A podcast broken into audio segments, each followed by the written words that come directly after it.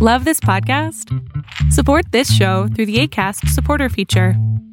It's up to you how much you give, and there's no regular commitment. Just click the link in the show description to support now.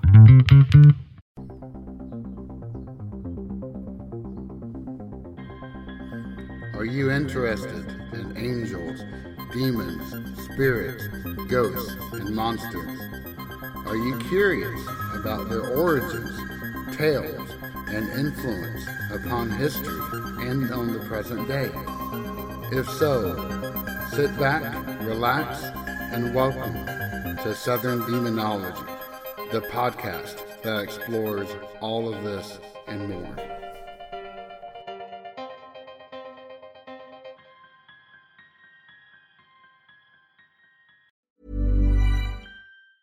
There's never been a faster or easier way to start your weight loss journey than with PlushCare. PlushCare accepts most insurance plans and gives you online access to board-certified physicians who can prescribe FDA-approved weight loss medications like Wegovy and Zepbound for those who qualify. Take charge of your health and speak with a board-certified physician about a weight loss plan that's right for you. Get started today at plushcare.com slash weight loss. That's plushcare.com slash weight loss. plushcare.com slash weight loss. Hello, all. Welcome back to another episode of Southern Demonology. As always, I'm your host, JJ. I only have two items to discuss before we get into the second part of the interview with Victoria, aka the demon folklorist. However, the first one is a doozy. A member of our Discord server has started a new writing project. More innocent times may have called it a blog called Scaring the Kids. The goal is to explore the idea of kids and horror. What scares them, what scares the author, and what is scary to parents in general. I had the honor of reading the site and I walked away extremely impressed. So much so that I asked if we could do a collaboration where I feature one of the author's stories as a listener inbox feature. So, here is the story. This is what scares me most from the site Scaring the Kids. Several years ago, my daughter was having bad dreams. Totally normal, right? Right. She was seven or so, and I sat with her before we went to bed and asked her to tell me about the dreams she's been having.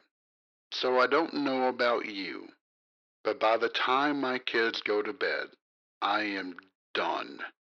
I am a shell of a human who has been asked for snacks, snitched to, and heard the call slash screech slash cajole of mom so many times that my ability to respond with any sincerity has dried up. Only sleep and lots of coffee can reset me at this point. Basically, I'm asking my kiddo about her dream only to meet the minimum standard of parental engagement. What she said made my body do that thing where it feels like your blood stops moving and your fingers suddenly get cold. What did you say? I said, there is a lady who just stands outside my window looking at me. She looks scary, like she's covered in black paint. What the what? I'm floored and try not to show it. Say something reassuring, idiot, I think. You're scaring her. Does she say anything? No, she just watches me. Is she in the house? No, she's always standing outside the window. Always? Oh, man. Keep it together, Sarah. Why do you think she is covered in paint? Well, she's all black and shiny, even in her eyes and her clothes. Okay. I nod, smiling. Then I stop smiling because I'm afraid it's one of those panicked, manic looking smiles. To recap, my sweet seven year old daughter has been having reoccurring dreams of a woman covered in black paint or liquid evil standing outside of her window and staring at her. Yep, demonic. Totally demonic. A conclusion any reasonable person would make, right? So, I did what any loving, not overreactive parent would do. I told her that we needed to pray over her dreams. I think this made it worse. See, at this point, my kiddo understands that in our house, prayer is used for two things to say thanks and to ask for help for people who are hurt or sad, or in danger. I should say that her religious education has always been very age appropriate. It's mostly consisted of concepts that are best explained in crafts and fun songs with hand motions. I say a prayer before I leave the room, a very calm, very soothing, very sweet toned prayer. The gist of it is this keep that evil SOB away from my daughter. The dreams eventually stopped, and I forgot about the lady covered in black paint for a while. When I started brainstorming ideas for posts on this blog, this particular chat with my daughter sprang right to the front of my mind. I am a spiritual person, and I am open to the idea that what we can see and what we have access to is not all there is. I love learning about the spiritual world, the many names of God and biblical history, spiritual warfare, the supernatural, and the preternatural. And that stuff can get scary. It's that nervousness under the thrill of the scare that draws me to supernatural horror so much more than other subgenres. All that to say, her dream reminded me of the idea of demonic infestation, the stuff of haunted house stories. It, or they, makes themselves known, but from a bit of a distance. Scary stuff. Mark chapter 5, that's a terrifying read. Something about the matter of fact presentation of this unholy occurrence really gets me. I will absolutely be exploring the degrees of demonic possession as this blog unfolds, unless it takes a left turn and morphs into a blog about couponing or something like that. It's a topic I can't get enough of, but my casual, less than methodic research on this topic has given me just enough knowledge to make me dangerous. Not to the demon, of course, but to my daughter. I think I scared her more than her nightmare did. You can find that link to her site on the Friends of the Show page on southerndemonology.com or in the show notes. Wednesday movie night continues. Last week we watched The Vigil, which was absolutely excellent. This Wednesday at 9 p.m. Eastern, we'll be watching Deliver Us, a documentary about exorcism and people's issues in everyday life. Feel free to join our Discord server for a free film and excellent conversation. And as a heads up, we typically also watch an episode from the phenomenal Creepshow TV series after. And now to the main part, the second part of the interview with Victoria. Here we go into deeper discussion of demonic pacts, highlighted by discussion of the film Hereditary. Spoilers abound, so if you haven't seen it, and I highly recommend you do so, then skip to 10 minutes 40 seconds to avoid them. We also delve deeper into the classification system she devised and then wrap things up by going over her writing process. So sit back, relax, and enjoy the final part of the interview with the demon folklorist. The link to her website can be found on southerndemonology.com and in the show notes. The movie Hereditary, I think, is the best example of what a demon pact looks like. Because who really wins in that movie? Have you seen it? I convinced a coworker to finally see it because it is, in my opinion, probably the best horror film to come out since the original Exorcist. Absolutely. And it is the most accurate. Yep. I'm writing something eventually on which parts of it are especially accurate because when I watched it, I realized there was not very many errors because Ari Aster went through the actual demonolatry literature on Paimon oh, and really? did his research. Mm-hmm.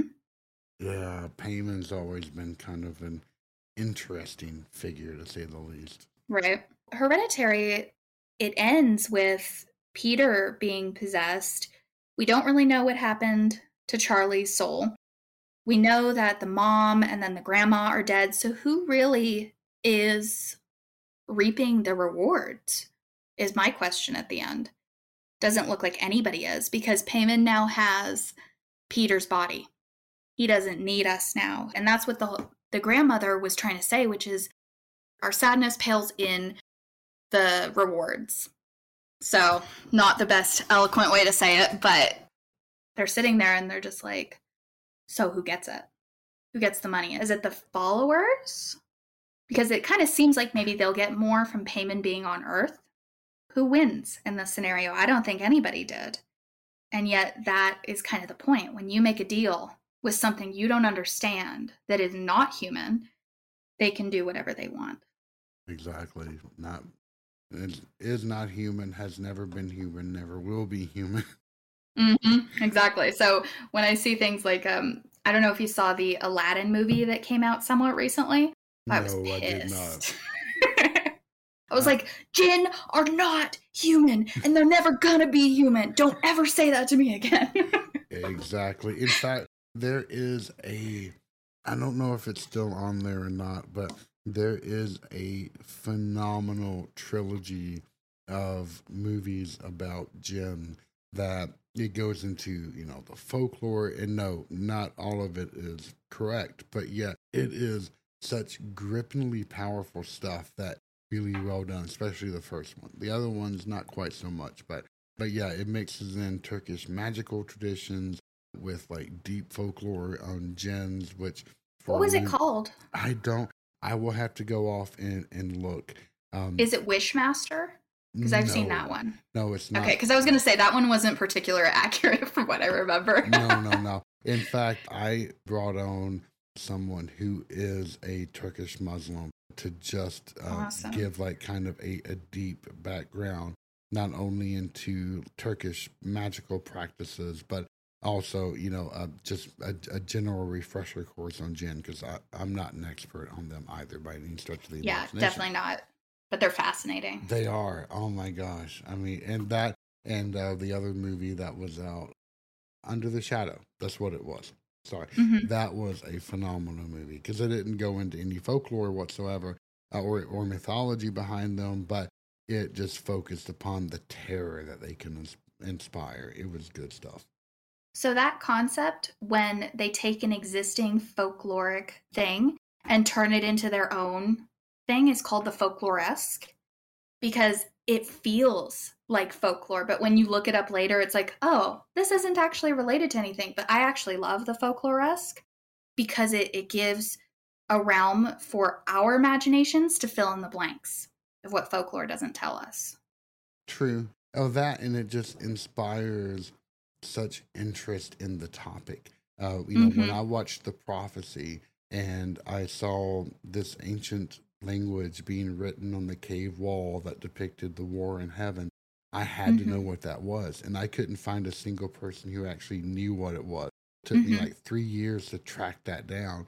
And it was so well researched that, you know, yeah, I finally tracked it down to like a, a 17, a 16th century book on magic. I mean, it, was Oh, just- fascinating. it was awesome. So I love the prophecy too because Viggo Mortensen as Lucifer scared the hell out of me. He did that part so well. Amen.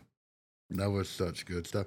I do want to go back to your thesis real quick because Sure. what you said really intrigued me.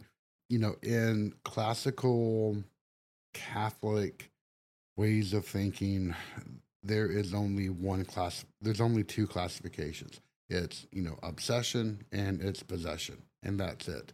And Mhm. I've had issues with that. I've broken it down to more, you know, obsession, then oppression, and then possession. but you've broken it down even further. And is oppression the the third type of category? I did not make those up. I got them from Ed and Lorraine Warren, who I know there's a lot of like, oh, they were frauds, they were this, they were that, but they do have the widest amount of literature mm-hmm. about the subject out in the world. So when I was doing my folklore thesis, I used three of their books because it doesn't matter in folklore if it's true. The story is in the world, so somebody thinks it's true. So the story is true. We have like encroachment, which is when they're trying to get in. Then we have infestation, they're in. And then oppression, when they're breaking down someone's mind. And I have personally experienced that. It is horrifying and terrifying. And I would never wish it upon anybody. Oppression typically, at least in the um, I mean, obsession in the classical sense of the word, simply means that a, a demon is banging on the gates. It's trying. I'm Sandra, and I'm just the professional your small business was looking for. But you didn't hire me because you didn't use LinkedIn jobs. LinkedIn has professionals you can't find anywhere else, including those who aren't actively looking for a new job but might be open to the perfect role, like me. In a given month, over 70% of LinkedIn users don't visit other leading job sites. So if you're not looking on LinkedIn, you'll miss out on great candidates like Sandra. Start hiring professionals like a professional. Post your free job on linkedin.com/people today. Millions of people have lost weight with personalized plans from Noom, like Evan, who can't stand salads and still lost 50 pounds. Salads generally for most people are the easy button, right?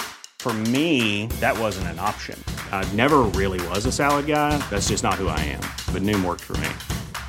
Get your personalized plan today at Noom.com. Real Noom user compensated to provide their story. In four weeks, the typical Noom user can expect to lose one to two pounds per week. Individual results may vary. Trying to actively ruin your life. It's trying to find a crack into the door so that it can then achieve its ultimate goal of possession. If that is kind of the the third category, I'm just kind of like trying to jive. Uh, I, I know that you're dealing with different definitions, and you know that's great. I, I love more specificity rather than you know the lack thereof.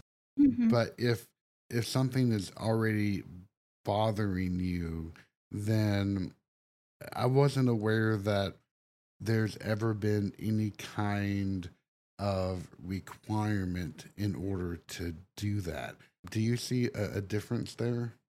So I think the requirement happens because demons are not very common in the world.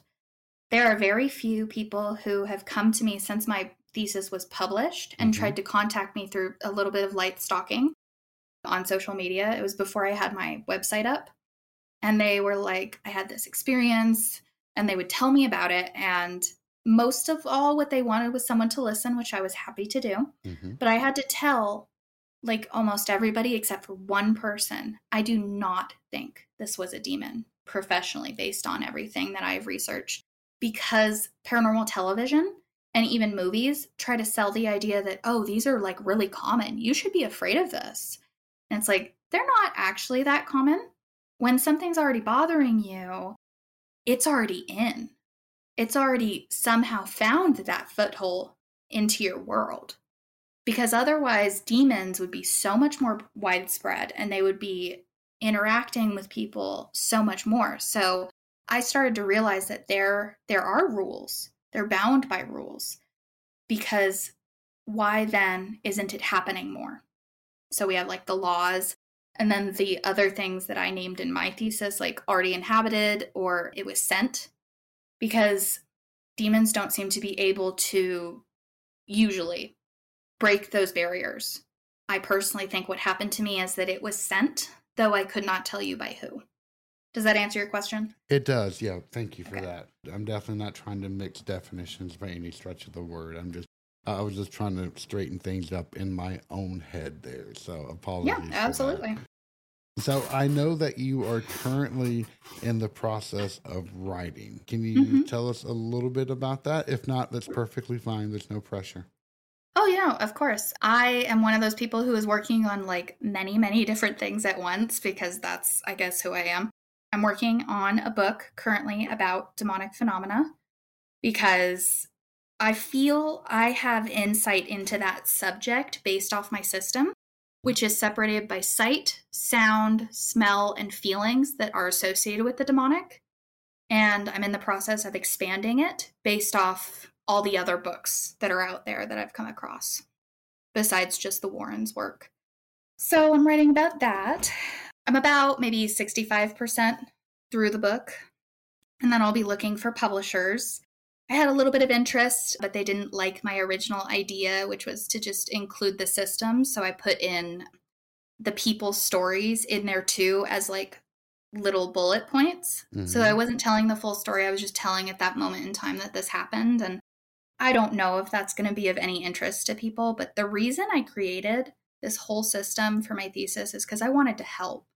I felt demons are so scary when you do have an an actual encounter with one. They what most people talk about is that you're standing in the presence of evil. It wants to hurt you. It hates you. And you can feel that malice coming off them in like an evolutionary way of like fight or flight, but there's no way to fight a demon. At least not in a physical way. Most people want to run when they see one or feel one or hear it or, you know, whatever happens. So I wanted to help. I felt they were scary enough. They didn't need the cloak of mysteriousness to make them any more scary. Kind of spurred all that because of what happened to me. I originally thought it was a demon, and then my classification system told me it did not behave like one. So it must be something else.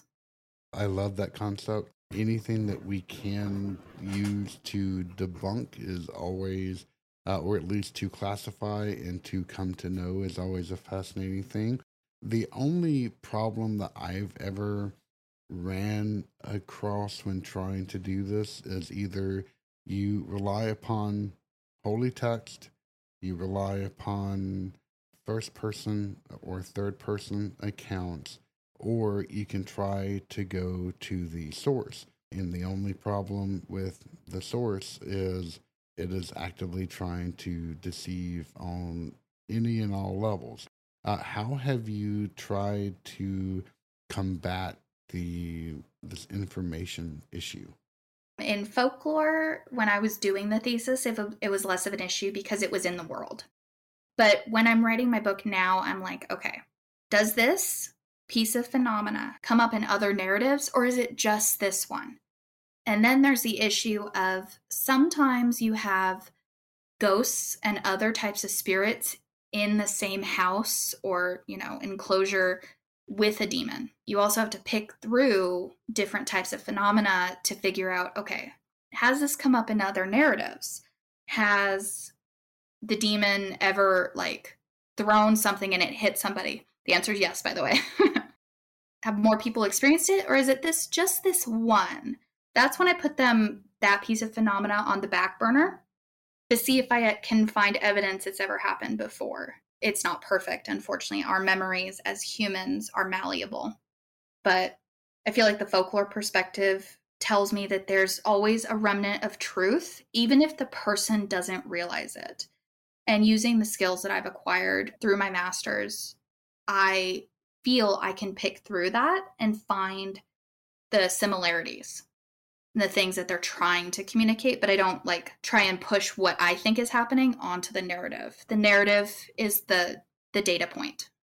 Gotcha. Yeah, cross referencing is always a good thing. And honestly, being able to use academic skills that you that you learn in the classroom or just do independent mm-hmm. study is to see it applied to such a more than worthwhile task is uh is, is rewarding to say the least. So that's mm-hmm. beautiful.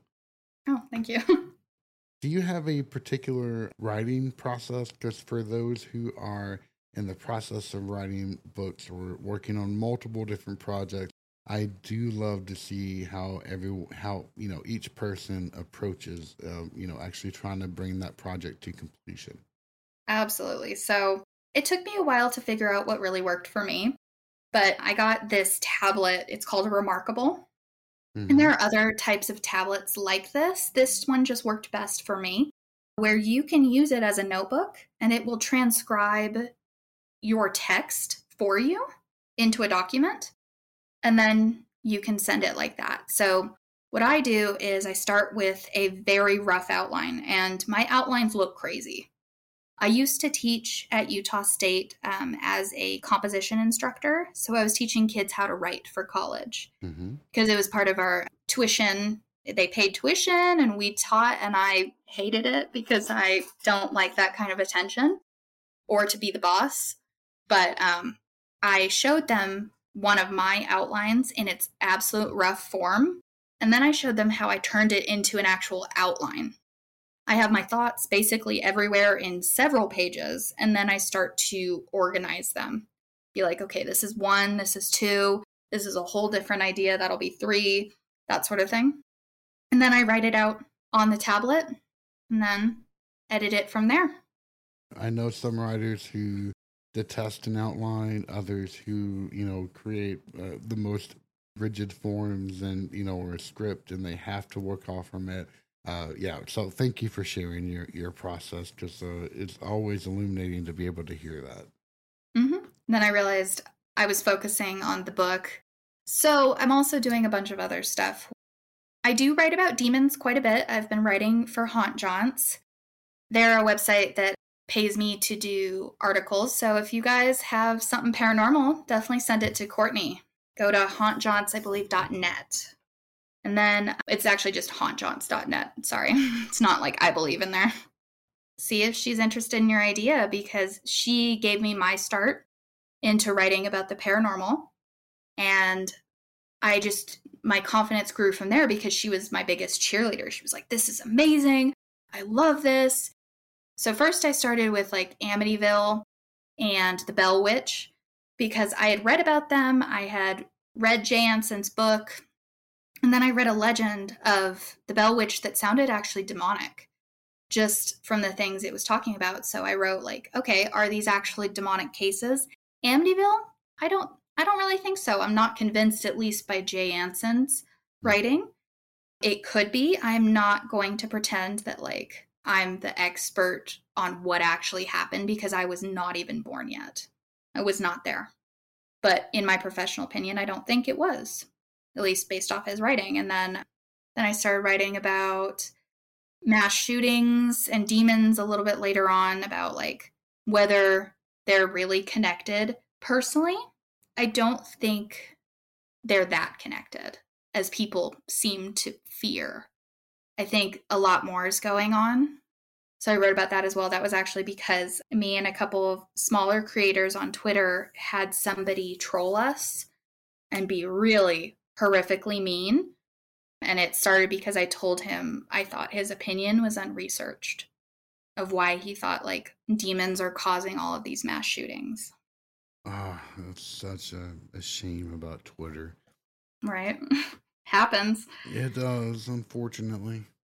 I didn't get the brunt of it. Uh, one of my other creators did, and it was it was horrific to watch because like they were sitting there behind burner accounts and just creating new ones to keep going.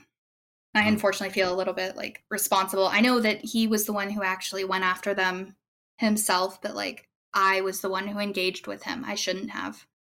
But I didn't like that he was sitting there correcting me when I had done all this work just to be told by some guy on Twitter that I didn't know what I was talking about. I'm I'm sorry. That's awful. That's okay.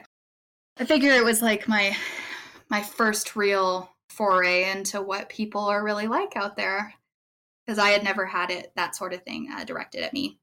Dear Lord, unfortunately, it does. So you also have a website, correct? Mm-hmm. Demonfolklorist.com. All of this information will be on southerndemonology.com under Friends of the Show. Uh, so, and also in the show notes. So feel free to check out all of Victoria's links. I know you're going to like it. Just reading about her on Twitter with all of her tweets is always such a joy. It's one of the highlights of the day, and I think it can be for everyone else as well. I know that you said you're 65% done, but do you have like an anticipated finish date for your current work, your current book? I'm trying to get it done by the end of August, but that that may change because I'm working on all this other stuff too. But I would like to get it in the world probably like, or at least to publishers by Halloween. I don't know when it would be out, or even if I could find someone who'd be interested in that. I hope so. Somebody liked my elevator pitch, and it was enough to open up a conversation. So that was cool. Oh, that's wonderful. Well, when it does come out, we will absolutely have you back on because I know that there's 101 things left on the table that we didn't get to talk about. Our mm-hmm. time is unfortunately up, but I do want to thank you for all for everything. I will finish up with one last question. Is there anything else that you would like to either promote or uh, to cover that in which we didn't have a chance to get to already? I just want to explain uh, for people who are coming to my website for the first time. I write about demons, I write about horror movies, and I write about folklore. So if you, any of those sound good to you, definitely go on there. I also have contact information in case anybody wants to hire me to do any of those things. Well, thank you again for your time uh, and for sharing your knowledge. It was a highly illuminating conversation. I thoroughly appreciate it. I can already anticipate the thousand conversations that this is going to launch just on our Discord alone. So thank you again. I really do appreciate it. Of course. Thank you so much for having me. It was a really great conversation. Thank you for listening to Southern Demonology. Find us online at southerndemonology.com, where you can find all of our social and podcasting links. Also, if you have a moment, please feel free to rate this podcast and leave any encouraging feedbacks that you may have. As always, I am JJ, and it has been a pleasure getting to talk to you today.